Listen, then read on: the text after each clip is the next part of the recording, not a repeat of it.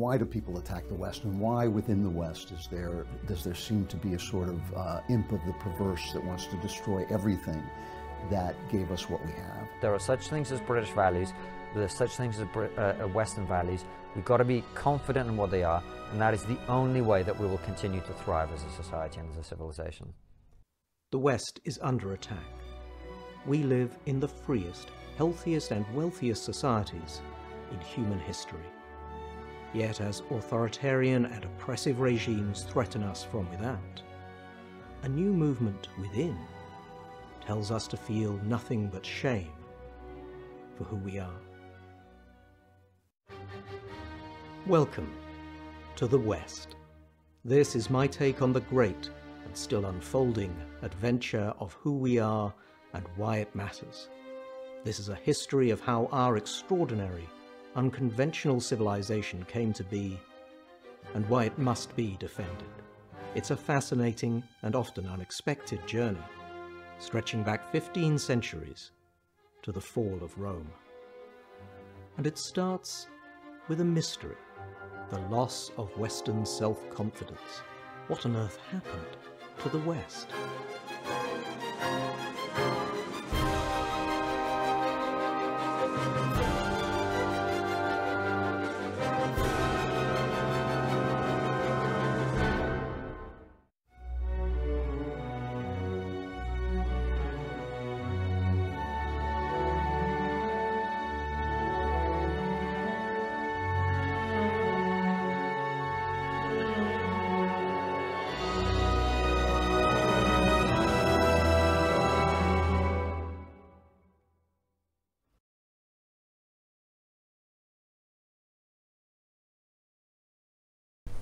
Hi, you're watching Deprogrammed. I'm Poppy Coburn. I'm joined today by my co-host Harrison Pitt, and we've got a really special guest today, and that's Marc Sidwell.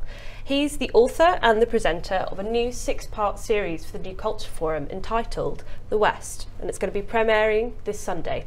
So, Marc, if I can start you off, what actually is the West? How did you find that? I know that's a big question, but It's a very big question, and uh, you know we had to turn it into a six-part documentary Right. series to get anywhere even close to to answering it. But the West is it's a narrative history, the great history of our culture and our civilization. And this used to be something that was was widely shared and known and taught. I mean, it used to be taught particularly in the US. They had more sort of university level, entry level courses on Western civilization. But here too, you would find it part of the culture. The the BBC in the late 80s made The Triumph of the West with John Roberts, a terrific sort of global history of the West and its influence. Margaret Thatcher in the 1990s did a, did a post Cold War speech in the in the US where she said, you know, the West isn't just something that we had in the Cold War that helped us define ourselves against communism. It's something that really matters. It, it, it's who we are and it, it's our values, and that shapes how we, you know, hold ourselves in the future against the, the future threats that are coming. We need to renew it.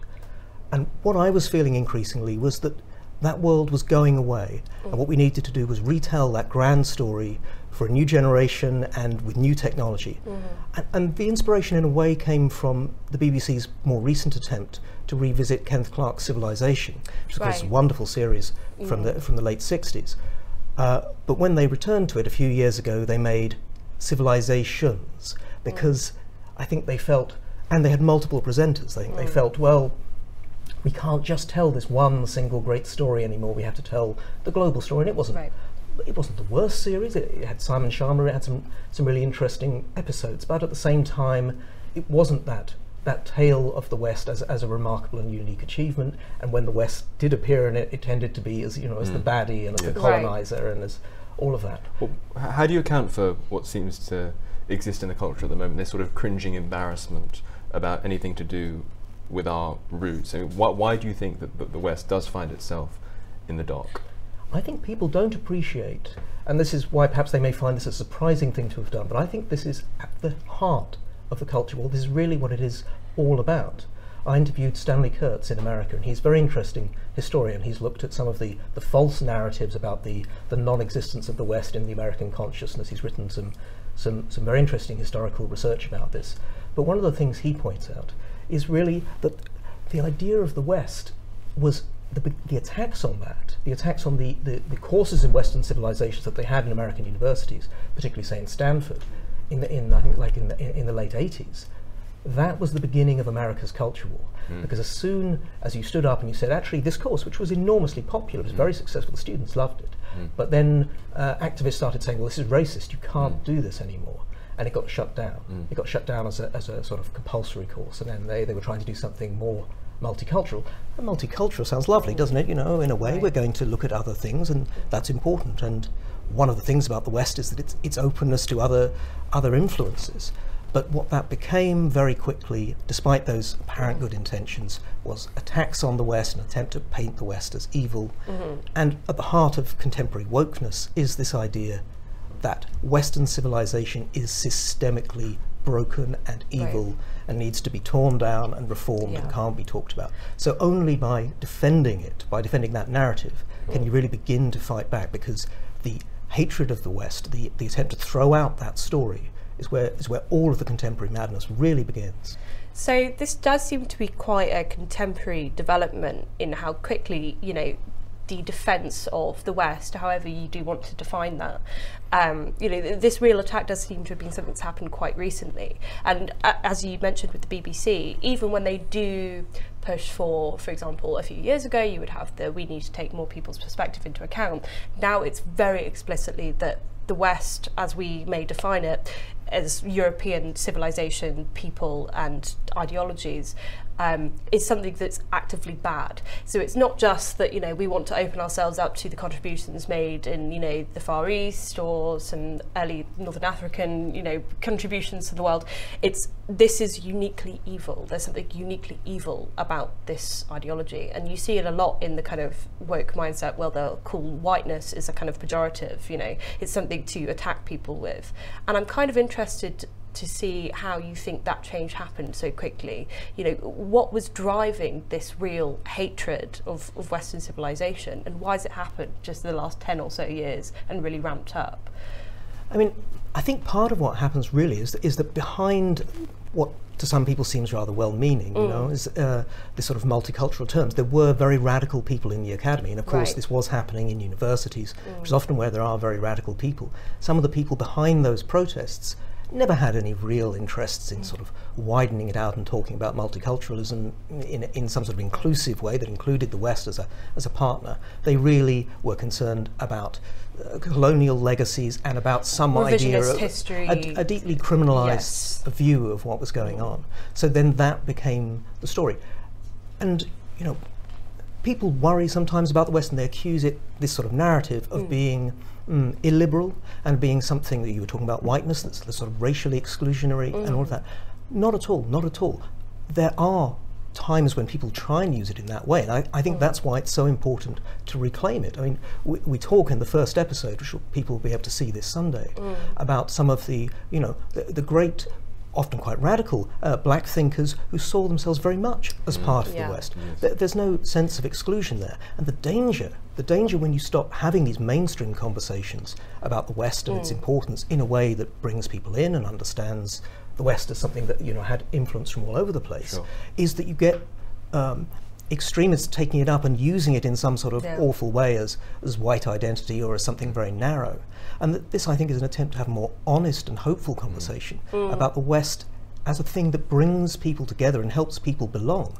And also, you, part of what's happened, I think, is in the absence of the West, in the absence in that, of that sort of idea of shared mm. identity, you decline into this endless rivalry of identity because everyone needs some particular identity, and mm. it's a world of civil war. It just becomes a sort of um, the, the, will to power is the only thing which unites us, and we sort of organise into our own tribal groups, and you know, it's very Hobbesian. Very Hobbesian, yeah, and, yeah, and it creates it, it, it, that sense of belonging is completely lost. It's also very true to say as well. I completely agree with you that um, whereas a lot of what we might call social activism in the past uh, couched itself in overtly Western principles and said things like, you know uh, Martin Luther King talked about the, the, Declaration of Independence as a sort of promissory note, and I'm here to cash the check. We, we, need to, the West needs to live up to its own best principles. That was the sort of pitch made by activists like Martin Luther King. Whereas today, it's com it's completely the other way around. There's this sense that in order to exact the sort of social transformation that we want, we need to completely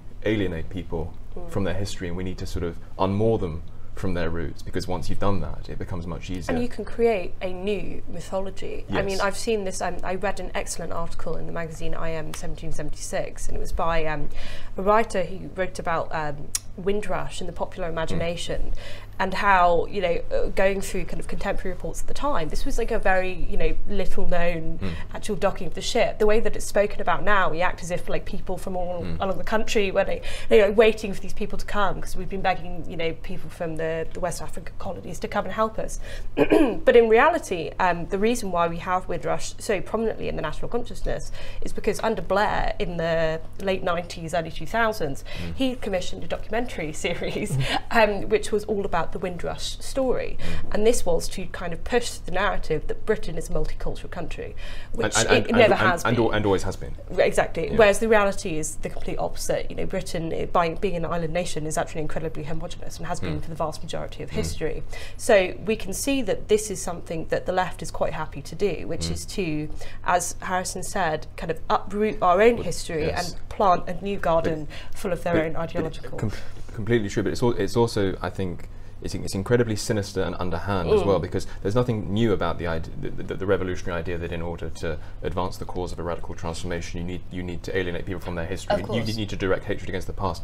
Every revolutionary from uh, Robespierre to Mao has acknowledged that. Mm. Um, uh, but they, they did it in a very bloody fashion, obviously. The, um, you know, the, the French Revolution saw tens of thousands dead. Mao's Cultural Revolution saw millions killed.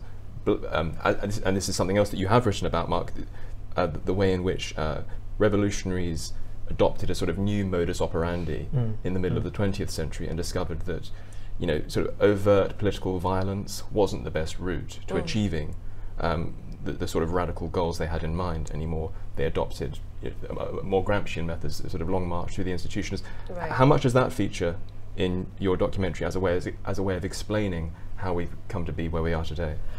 It's not so much in the documentary itself. It's more that having written that book and thought Mhm. about those things, it turns my mind to the Mm. question of these meta narratives and how important they are. Mm.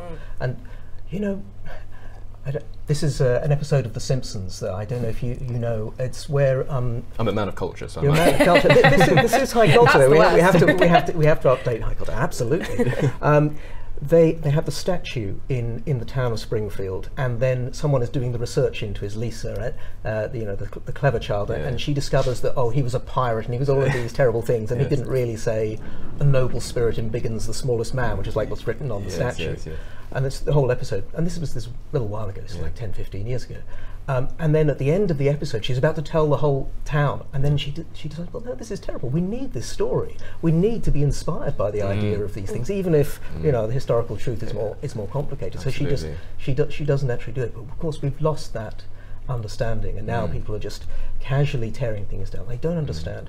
With the West, Mm. what they do, they conflate two things. You know, they, they talk about the West in the late 20th century and they say, well, this, this is being used in this terrible neo-colonial evil way. And they're looking back to the 19th century, mm. where, where sometimes, you mm. know, Western civilization was seen as a, as, a, as a thing that justified some, some quite bad and mm. terrible things that were done around the world. But in the 20th century, post-war, in the 50s, 60s, in, into the 70s, the West was being used as the term to understand liberal civilization and what that was bringing to the world. Liberal democracy, mm. freedom of speech, all of these mm. things. Indeed, even before that, there were people using the West to understand i- in the Second World War what the Nazis mm. were, how un-Western they were, how poisonous they were, and to stand against them.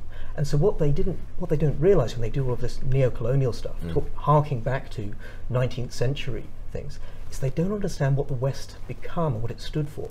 And when they tear it down, that's what they're tearing down. They're tearing down the defense of free speech, the defense of liberal democracy. And so now, now that they've stopped teaching it, now they've thrown out the West, we suddenly find all of these things are out the window. Yeah, I mean, if I may, the, you've, you've mentioned liberalism, and liberalism is something that you can't really um, disentangle from the West. And, you know, uh, liberalism to me is not something that actually exists anymore. It was a historical precedent that grew out of the previous age of enlightened absolutism, which you know came through the feudal system. So these were material responses to the issues of the day. That's why we have parliamentary supremacy. That's why we have media freedoms. That's why we have freedom of association.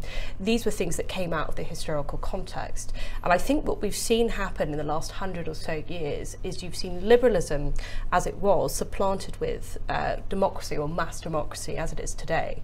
And I think what a lot of wokeism is, ironically, is rooted in some of these historical hierarchical structures, and that this is mass democracy taken to its furthest conclusion.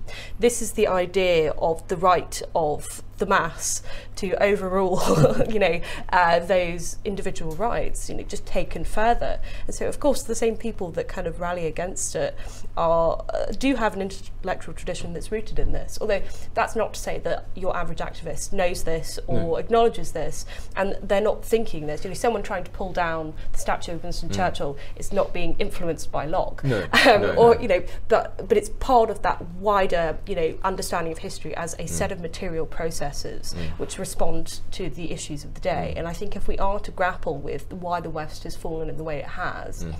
We also do need to have that kind of historical background, which is why I think it's so interesting in your documentary. You start at the beginning, or what we popularly imagine to be the beginning, and that's you know the classical world.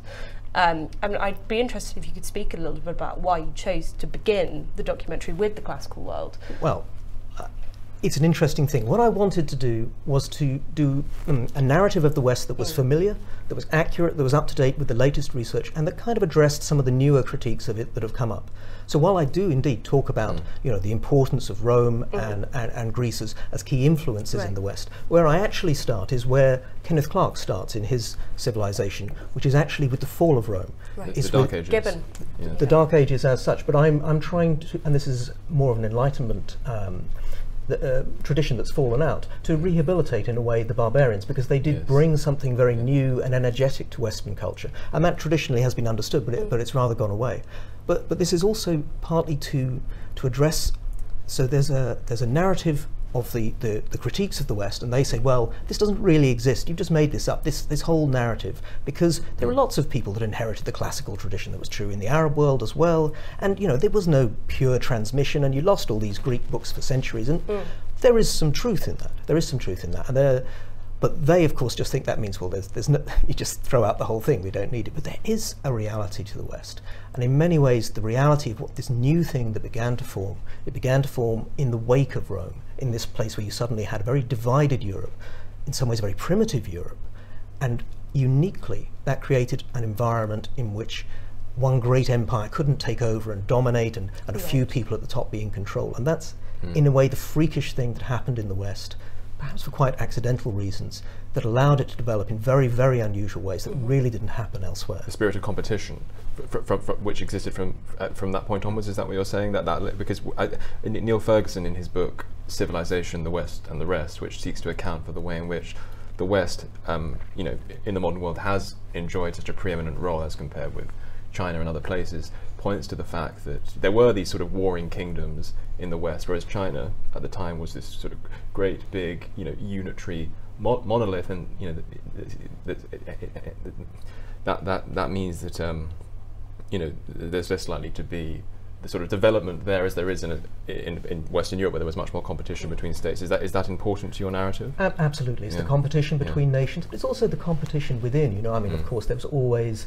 there was always the church and the crown, and there was Mm. also competing uh, forces. When you've got the cities and the commercial interests, you've got the nobles, Mm. and in fact, Harrison, of course, you're actually uh, featuring Yes, from time to time because yes. we did do a, an interview very early Yes. on in the, in the process. I mean, And one, one or two clumsy contributions, No, no. which, which I hope which I hope have been skillfully edited. Uh, there, there, there was one which, was- which I always remembered, which was very good, where you were talking about how the West is a place of rivalry, Yes. an intellectual rivalry. Yes. How I don't know, people, some people didn't like Shakespeare, and you know, Yeah. that sort of It's- fight it's within unlike, the West. for example, if we were to use the example of uh, you know feudal China, which had a very bureaucratic system where conformity was really the Yes. the This, the this is lodestar. what Ferguson's talking about. yeah, Of course, and yeah. that, that's the difference. That's Mm. the kind of one of the unique selling points Mm. of why um, Europe produced such great literature and Mm. art, and also why we had so much military supremacy for such a long and time. voyages of discovery. Mhm. Yes. So what happened in China is that you know they, they actually had extraordinary state capacity. They built Yeah. these great Mm. treasure fleets. They sent them Mm. out, but it was run by a court eunuch, And as soon as the emperor decided, well, actually, we're not going to do that anymore, you know, burn down all the ships, uh, ban rich. all the ships. No one, no one, no one is allowed. In Europe, you couldn't do that. Columbus just would go to a different monarch. In fact, it's very interesting.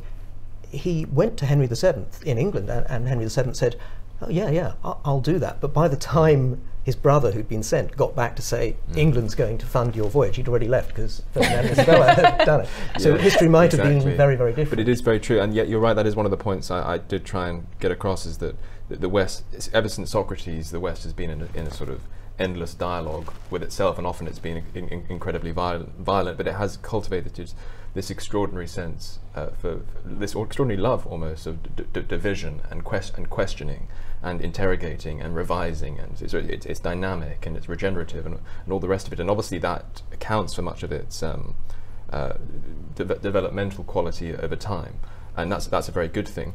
But the, the, the what, and this this speaks to something that Poppy was mentioning earlier. The, the problem arises, I think, when that sort of relentless uh, attachment, sorry, that attachment to relentless philosophical self-criticism and improvement degenerates into a sense of um, self-destruction, in, into into a certain kind of appetite, almost f- f- for suicide, in a way. And- Pathological altruism, I think, is probably one of the ways that I like to describe how um, the West's current political mire, quagmire that it's fallen into. Sure. Is that um, so? So I actually see this a lot in a lot of well-meaning defences of the West that are coming out. And for example, um, people who are defending Britain's colonial legacy.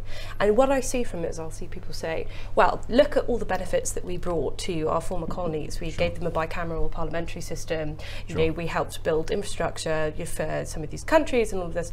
And it's like, okay, that's a very valid point, but you're you're already losing by seeing it only in terms of the people on the outside, rather than realizing that this is actually something to be mm. proud of because it, it benefited Britain and it benefited the people of mm. Britain and it you know allowed for by constantly seeing our own achievements as from the outside and how they benefit people mm. from outside of our own cultures, and by constantly deferring to the multicultural ideal, we forget ourselves. And I think this is a, problem I see a lot in some conservative spaces where we're so desperate to not be seen as being mean um, that we actually end up denigrating our ancestors and you know these Sure. great traditions that we are a part of. And to, and to the extent that we defend them, we only defend them in terms Of course, which, which of the, of the ideology that we live in today Sure. and uh, the kind of moral framework that we live in today. Yes, but the, the, the, the and I, I don't disagree with that. But the, point I was uh, trying to make with, with, with, with the question of suicide, because the thing you were saying earlier, Poppy, you were saying that um, a lot of the this stuff, whether it's sort of French Jacobinism or Mm. Soviet communism or you know totalitarian wokeism such as exists today, th- one of the awkward questions that I think uh, exists for you, Marc, is that this stuff doesn't hail from Africa or from the Far East. This stuff is cultivated within the West, and so that same love of self-criticism, which I was praising, um, as it manifests in Socrates and as it has existed um, ever since Socrates, the West being in constant dialogue with itself. It can degenerate into a kind of self-hatred. It can degenerate into a, into a, a self-criticism which is so strident that all of a sudden the West is uh, giving birth to forms of political messianism which threaten to devour it from within. Paul Gottfried describes um, it's it's a little bit of a, a bastardization of the term. You know, Mm. that the new world is trying to be born, but it can't. Uh, I think that's so Gramscian. You know, um, now is the time of monsters, and it, he actually says, well, any new age is uh, built on patricide, and so if you want to have a new age, then you need to kill the old one. And I think that's what you're seeing a lot now is that this kind of ritualistic slaughter of the past um, and disavowal of it. Yes. And again, even it shows how far we have fallen in that even conservative voices are still falling into that same kind of framework of being like tiptoeing around it. And I think unfortunately you do Mm. have to be somewhat dogmatic in your defence of the West. Otherwise you're you're already kind of fighting a losing Mm, battle if mm. you're constantly conceding, well yes, this was very bad and this person was very bad and this intellectual tradition was evil and well that's not technically part of the West. Sometimes you do have to be a bit full freighted and Mm. Kind of you know I agree, but it's also important to emphasise that uh, um, we, we should be. Um, uh, if we go, if we are going to adopt this sort of bird's eye perspective, because you're saying we, well, we should we should refer to ourselves a little bit more. We shouldn't sort of write ourselves out of the story. Yeah. I would agree with that. But even if we are going to refer to this sort of bird's eye perspective, which tries to analyse the West from outside in sort of detached uh, moral terms, we should look. We should be evaluating it on the basis of the ways in which it is unique not in the, on the basis of the ways in which it's like everywhere else. So when the, these, the woke activists sort of you know trawl up slavery and colonialism and you know massacres and I mean there's nothing uniquely Western about any of that sort of And- stuff. And in fact, I think the most distinctively Western things are the things, you know, those are the things actually, and this is where civilization gets a little complicated. Yes. Civilization, in many ways, except in the West in some ways, Mm.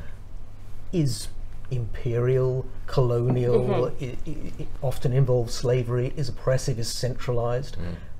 The trap, in a way, of civilization is that the best way to become very wealthy and have a few people living in luxury and maybe Mm. doing a bit of sophisticated culture Mm. is, is to wildly oppress all your peasants. And I mean, you get stuck. You can't then do industrialization, Mm. Sure. which is why it never happened anywhere else. But the West didn't do that. Mm. And so actually the West, which is partly why I, I talk about the barbarians as sort of the beginning, you know, the West was primitive for a really long time. China, China wasn't, India wasn't, the Arab world wasn't Sure. at the same time.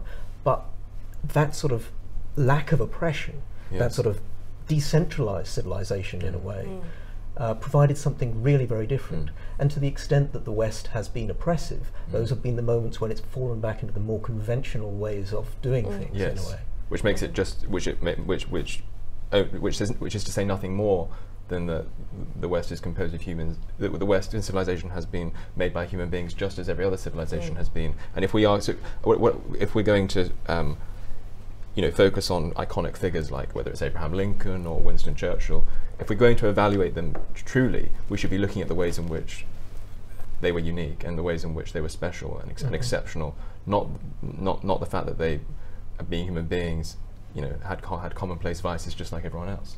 That that should be the focus.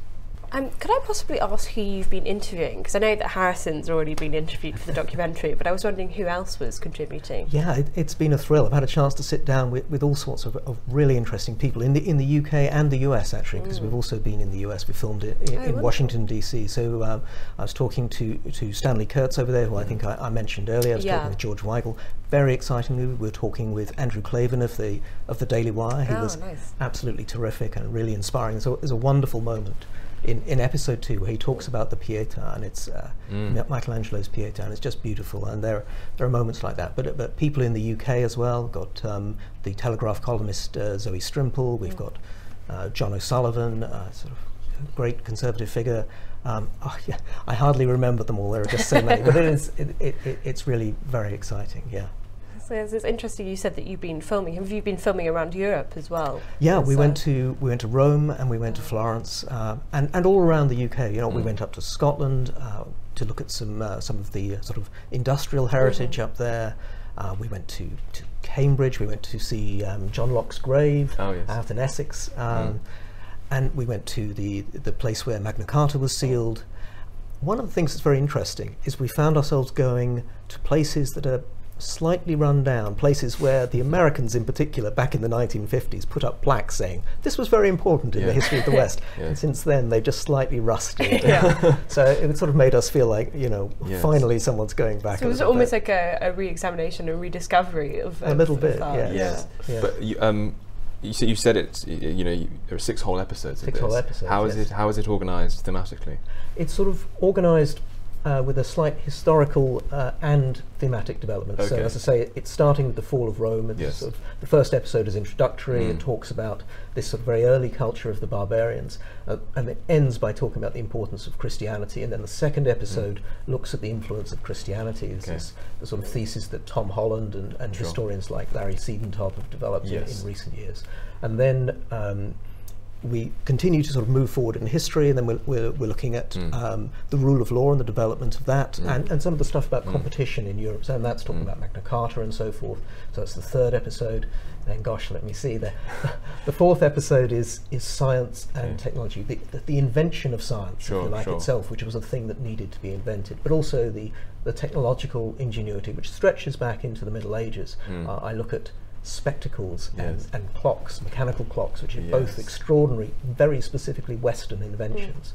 Uh, and then the, the fifth episode is um, perhaps the most controversial in some ways. It deals with the, the age of discovery, Okay. uh, slavery in, in the 19th century, empire, Okay. all of that. But more importantly, it argues the case for where the West's wealth really comes from, because this is an important conversation, right? This is the, this is the claim. Mm. It's, it's the Williams thesis. It's mm. sometimes mm. called. It's all about mm. slavery. Slavery is the mm. basis for capitalism. It's why you're rich. You mm. exploited people in the colonies, and it's mm. simply not true. No. Well, as you said, it's the complete opposite. Yeah. You know, in, in a way, uh, if mm. you were to remain a slave-owning society, you were massively held back by it. I Well, mean, you can look at the example of the American South. The South lost the Civil War. It- it Right, was- right, it was, right, It was, exactly. it was an And- agrarian and backwater. Speaking of who I interviewed, I was absolutely delighted to be able to sit down with Nigel Biggar just before Oh, his book yes, on his book, colonialism. his Great. book. Yeah, it was, it was a week before the book came out. So Oh, he was primed with, with all the arguments, and, and we had a, a wonderful conversation. So that was, that was a real thrill. Another another very useful shorthand way of discrediting the thesis that the the, the West's treasure can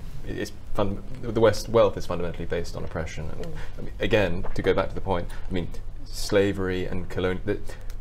Slavery and colonialism were the least inventive things that the West mm. did. Mm. I, I mean, everyone had been doing that for centuries. You're, you, you're going to have to answer the question: Well, why did the Arab world not become, you know, supremely wealthy? Why did the um, the Mongolian Empire not become supremely wealthy? Clearly, it can't be put down to slavery and colonialism because everyone was engaged in that, and it was the West which um, Yeah.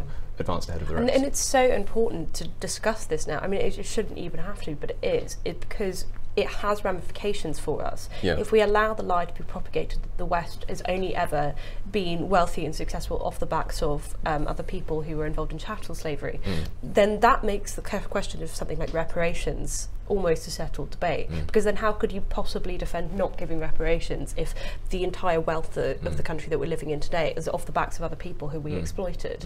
You know, it, that's why it's really, really important that we do have voices like yours and your contributors kind Mm. of saying, like, this is just complete ahistorical nonsense. It's what people want to believe, not what actually is the case. Absolutely, and I talk a bit about capitalism as well, because of course the real source of the wealth is is about increased productivity. Mm-hmm. Right. It's about capitalism. And it's about competition, division of labour, Yeah. Smith, and so on. Sure. Um, so you know, I think it's really exciting to make that argument. So very very pleased with that. And then we round off the series. Mm. Oh, yes, with, with no, there's so much. Uh, we round off the series with episode six, and that looks at the Enlightenment and, and the sort of dueling Enlightenments of uh, you know the, the Scottish and the French, if Mm. Well, you like. indeed, and, yes. and that gets into Yeah. the question of that revolutionary tradition, the, the Marxism and, uh, and communism and, and those horrors, and argues, really, which the whole series is arguing, Sure. that it's that, that rooted idea of the West, that idea of we understand where we come from, but we want to try and make it better. It's not finished. Sure, We're always sure. going somewhere forward. That's how you do it. That's how the Scottish Enlightenment did it, which led to America uh, in, in many ways, and it's not how the French Enlightenment, the sort of year zero thing, Yes. uh, worked. Yeah. Yes. Um, so yeah, and yeah, at the end, really, I'm optimistic. Some people talk about the West and they're despairing, but Yes. one of the things that I found working on this series Yeah. is that it reminded me that the West, it, it, it's always in trouble, but, Yes. but it always it always finds a way through, Yes. and I think we should. We should be confident in it, and mm. perhaps that confidence comes when you stop thinking, "Oh, it's all, it's all gone, it's all going away," and remember that there's no reason to think that. The West's best days are still ahead of it. You make such a good point. You know, whenever I do read uh, historical texts of writing, for example, at the time of the Civil War, people constantly bemoaning that everything is lost, Oh, all yeah, is yeah, gone. yeah, yeah. You know, um, and we do find ourselves in a very difficult situation at the moment, and we Mm. shouldn't downplay that. But I think documentaries like yours Mm. do place that in a broader historical context, and I hope will probably bring viewers out of that kind of mire of, you know, fatalism and depression, Mm. and to say. This heritage that we all share is worth fighting for and Mm. it's worth defending. Yeah, and just to show people it again, you know, because I think sometimes It's part of when the, when these yeah. series don't happen, you just don't encounter the material. Mm. You know, when uh, Kenneth Clark's Civilization came out, it was one of the great new things on colour TV. Yes. And suddenly, after you know, in the midst of the sort of po- after the post-war gloom, Sure. In everyone's living room, they suddenly got the treasures of Western civilization in like full colour. It was Yeah. just Yeah. this amazing, beautiful thing, even without his his Mm. his narrative. And uh, you know, I, I hope we've been able to do something of that. You know, it's just a little a little encounter with these beautiful Sure. things, whether it's the more famous ones like Michelangelo's David, Mm-hmm. or, or something more obscure like the Franks casket, which I talk about in episode one, which is this. Uh, whale ivory carved thing in the British Museum, which is just fascinating, and you see there this strange medley of influences. You know, mm. you get the, the Anglo-Saxon, you get these runes, this sort of bit of barbarians, hmm. bit of bit of Romulus and Remus, the classical mm. tradition you were mm. talking about, and then at the centre of it, the Magi coming to the Christ child. And you see all those things coming together in this still quite primitive, this very early piece. But you see, that's the West, the fusion of these things. Encapsulated into kind of one yes. object. Yes. Yes. So this is coming out on Sunday, Marc. Um, why should people go to watch it? I hope they will be surprised because it, it looks at the narrative that they may think they know in a new way. I think they should be inspired by it, and I hope they should be intrigued. They should be reminded that there was something that we used to talk about, and there's no reason that we can't continue to talk about it today. That the West can be remade and remodeled in a fashion that speaks to us in the 21st century and will continue to speak to us. That if we stop engaging with it and just mm. say, oh, we don't really need that, we'll, we'll move on to some new narrative, mm. we may find that we've discarded the most valuable things that, w- that we didn't realize we were throwing away. Uh, things like free speech, things like liberal democracy, even perhaps mm. science. And we'll be reminded of that if we, if we just hold on to the West. So we just need to encounter it, encounter its strangeness mm. and its power and its wildness mm. and the beauty of the things that it makes. Splendid. I won't add anything to that. Nothing Thank needs to be added to that. Well, thank you very much, Marc. Um, that was wonderful. So, just to remind us again, you can watch the first episode on Sunday, um, and when are the next episode's coming out? They should be coming out every week Every after week that. on Sunday. Wonderful. Well, thank you again, Marc. And I'm Poppy. This is my co host, Harrison, and you've been watching Deprogrammed. Hello. If you're enjoying the New Culture Forum channel and you believe in our mission, may I invite you to join our membership scheme at the link below or on our website, newcultureforum.org.uk. Our work is more important now than ever, and we have great plans ahead for the future, but we can't do it without your support. From as little as £3 per month, you can help ensure that we continue on our mission. As a member, you'll receive a range of benefits, including access to exclusive content, invitations to our private events, including here at our studios, free copies of our books, and much, much more, including, of course, our famous NCF mug. If you aren't able to become a member, then please help us by clicking this button and subscribing to our channel. It's completely free. Just remember to also click the bell icon so that you can get notifications when we post new videos.